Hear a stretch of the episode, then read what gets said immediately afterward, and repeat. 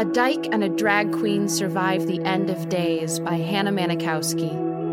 Episode 3 Radio Silence.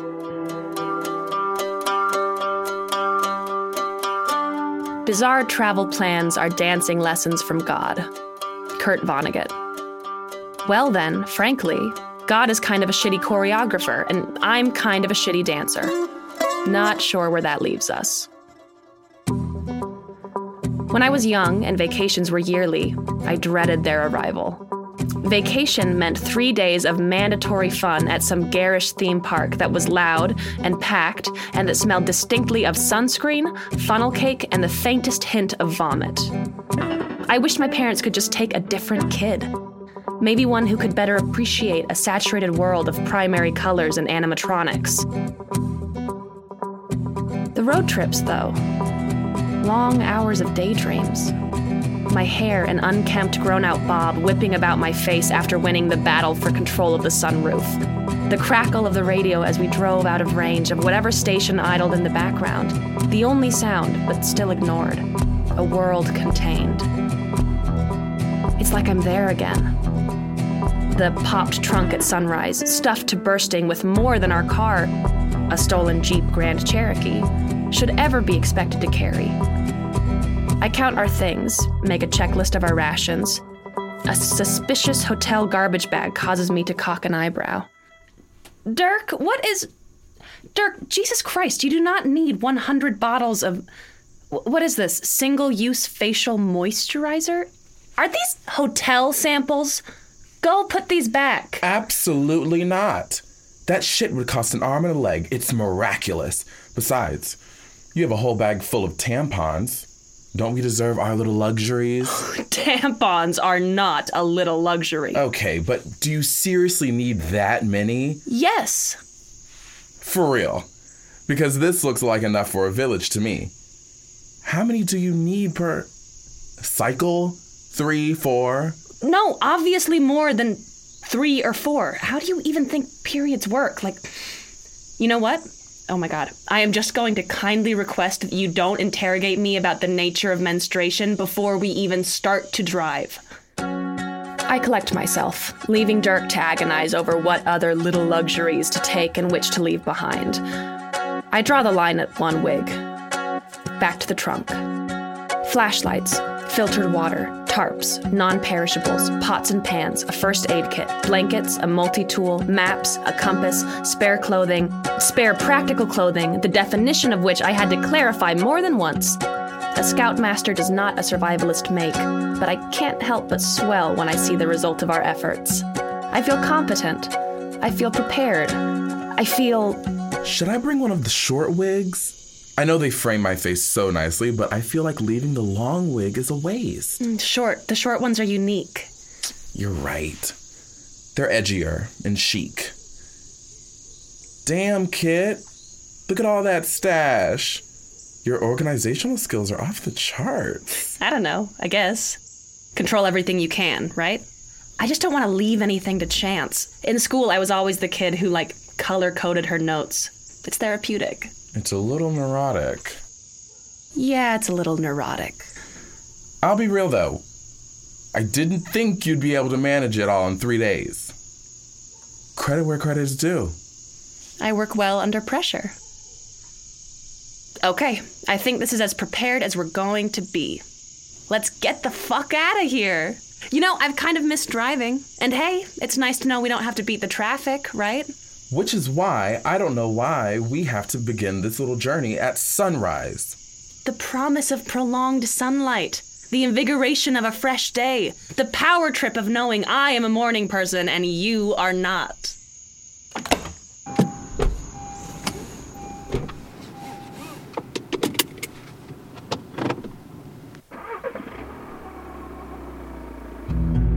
Our destination is only three hours away, give or take. But regardless, we've transformed the Jeep into as livable a space as possible. After putting the seats down and moving some shit to the roof, there's room enough to sleep in the back. And, while prepping during our whirlwind 72 hours, Dirk scrounged up car ride snacks. A whole box of jerky from a gutted Costco, up on a shelf too high for the rats to reach.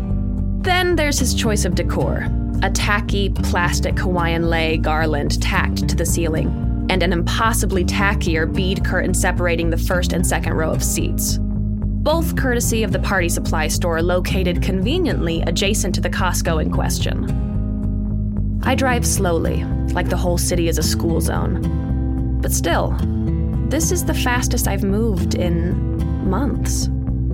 I'm no longer accustomed to seeing the city this way. It's apparent now how the surrounding greenery has begun to encroach upon what was once civilization. Moss creeps up high rises. Kudzu delicately entwines its hungry tendrils over windowsills and railings. But if I keep my eyes directly on the road in front of me, I can pretend that the world is as it was, that I've traveled backwards five months in time. I hand over the map. Anyway, I know how to get out of Atlanta, but you should be prepared to help me navigate from there. Oh, careful, careful, you're going to rip it. Kitten, I could rip it, close my eyes, paste the pieces back together at random, and this bullshit would make about as much sense to me as it does right now. It's the 21st century. I've never used a map. I've gotten where I need to go by the grace of my girl Siri. You better learn. Wake me up when we get to LA. You'll be asleep for a long ass time if you're holding out for LA. Okay, we are officially on the road. Explain the tampon situation. No, just trust that I know how many tampons I need. Jesus, unless you want my leg to fall off. Your leg to fall off? The fuck? Yeah, haven't you heard of toxic shock syndrome? That shit cannot make your leg fall off. I think so. I think it does. Or something like that. I just know it's super fucked up, okay? And you can get it when you don't change your tampon often enough. All right, all right. Keep your limbs. Shit. Want to clue me in on the name of our destination? The one and only Fitzgerald, Georgia. Equally as iconic as LA. Jesus, okay, you are sitting on the map now, Dirk. Ah, yes. Fitzgerald, Georgia. The one and only. Home of what exactly? Mosquitoes, humidity, abandoned trailer parks? All of the above and more, including but not limited to thousands of feral chickens. Pardon? Thousands of. what now? Would you like to trot that thought by me again? Chickens. Feral chickens. It's like the town's whole thing. They released a bunch of fucking chickens into the woods in the 60s, expecting people to hunt them or whatever. Game birds, anyway. That never caught on, and they almost died out, but a couple survived, and they formed like. like. a community. They multiplied, kind of took over the city. Every couple of years, there's a motion to have them all removed, but the town is so attached to them that the idea gets shut down every time. Huh. Stubborn little fuckers. Kinda like us. Yeah, kind of like us. I fiddle with the radio on impulse, but obviously there's nothing there, not even static. But the street signs outside the window announce the path to Macon at the next exit. We're headed in the right direction, at least. So, all of this to say, we are on our way to Chicken Farming Central. Domestic chickens, they'll all be dead. But these chickens, shit, there are probably even more of them than there were before. A rural town where there will be shelter and resources, but without the risks of living in the city? No nuclear plants to implode, no skyscrapers to collapse, no massive sewers to flood. A place where we can start over. The drive isn't even long. Dirk, we get to Fitzgerald, and, well, for a time at least, I think we're. I think we're okay. I survived the end of the world only to end up in Fitzgerald, Georgia. Tell me, Kit, which is worse? The biblical hell or the earthly hell of Fitzgerald? Guess we'll find out. How do you even know all that shit? About the feral chicken colony? They had a yearly festival. A yearly chicken festival? A yearly feral chicken festival, yes. And you attended it? The yearly chicken festival? I attended the yearly feral chicken festival, yes. What kind of self respecting homosexual attends a feral chicken festival in South Georgia? Have you no dignity? The kind of homosexual who went to stay with her father in South Georgia for the summers after her parents divorced. Entertainment options were sparse. How do you think I realized I wanted to raise chickens? Girl, sometimes I don't even know what planet you're from. We settled for a while then. I'm grateful for that. For the chance to melt into the gentle lull of tires rolling over asphalt, of the viscous green blur of pine trees passing us by, each individual tree bleeding into the next like a watercolor painting. My fingers keep moving to turn the knob on the radio. Dirk notices, but he doesn't comment. We know why my fingers are trained to reach for the dial. We know why the effort is futile. What else is there to say? Time melts away. The road engulfs us. So, I don't know what it is that prompts me when I open my mouth again. The question just spills out. Who was older? If there were only two of you. I guess I don't know for sure. You and your sister, that is? You don't have to tell me. Just us. She was younger. Much younger. I was so pissed when she joined the military, you know? She dropped out of school and Jesus, I was nasty. It was unfair. Catty. I spewed some petty bullshit I didn't mean. I wasn't actually going to cut her out. She knew that, but I was upset because I wanted her home and I wanted her safe. She knew that. But she wanted to be a goddamn hero. The last words I spoke to her, well, sometimes intention only goes so far, Kitty. Sorry. Kit. Sometimes there's shit you realize you can't take back. I'm sure she knew, Dirk. I would have killed for that. College. If I'd had the resources when I was her age, I had to settle for the goddamn public library. I, I thought you started spending time at the library because of the smell. Yeah, that's called a lie. Not even a very good lie.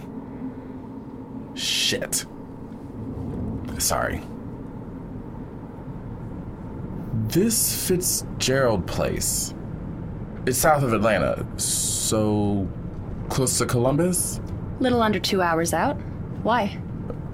Just asking. A point of reference. I allow my fingers to inch away from the radio. I open the sunroof. We keep driving. I re enter that trance like state where I only exist with myself, encapsulated in this vehicle that, for now, holds the entire world in its belly. So, I almost miss it. Kit! Jesus, Kit! The bridge is down. The bridge is down, and you were going to drive right over it anyway. God damn it, Kit. Do you want to have us killed? Sorry, I, I, I was distracted. Yeah, I fucking figured that much. Do I need to drive? You don't have your license. Oh, are you worried we'll be pulled over? No, I. No. I'm just. I'm gonna see what's up. Shit. Ah, goddamn. There's no getting around that shit. Shit, shit, shit. That bridge was going to give out with or without the apocalypse to encourage it. The support beams that are still standing look splintered. Probably hasn't been safe to drive on in years. It certainly wasn't safe to drive on today. Yeah, I get it. It was a mistake. Hand me the map. Okay. Okay. We're only like 30 miles out from Fitzgerald. This could be worse. Really. If we turn back and get onto the highway, I think we can. Shit. All right. Yeah, yeah, we just need to get back onto the highway, back onto 400, and keep driving south. There. See, if we get off on exit 8 instead, we should be able to. There are a bunch of back roads. We've got this. We've definitely, definitely got this. Before I reach for the steering wheel, my fingers move on instinct to the radio once more. At first, I don't even notice. But then, it hits me. Jesus fuck. You can picture happy gatherings round the fireside long ago. And you think of tearful partings when they left you here below. Will the circle be unbroken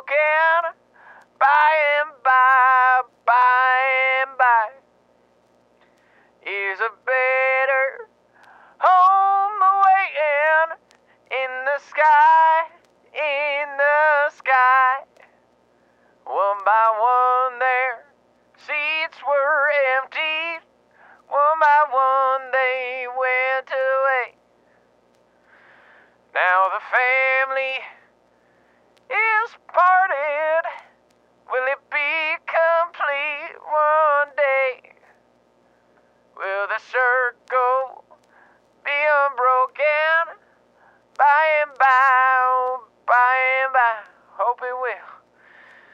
Is a better home awaiting in the sky, oh, in the sky.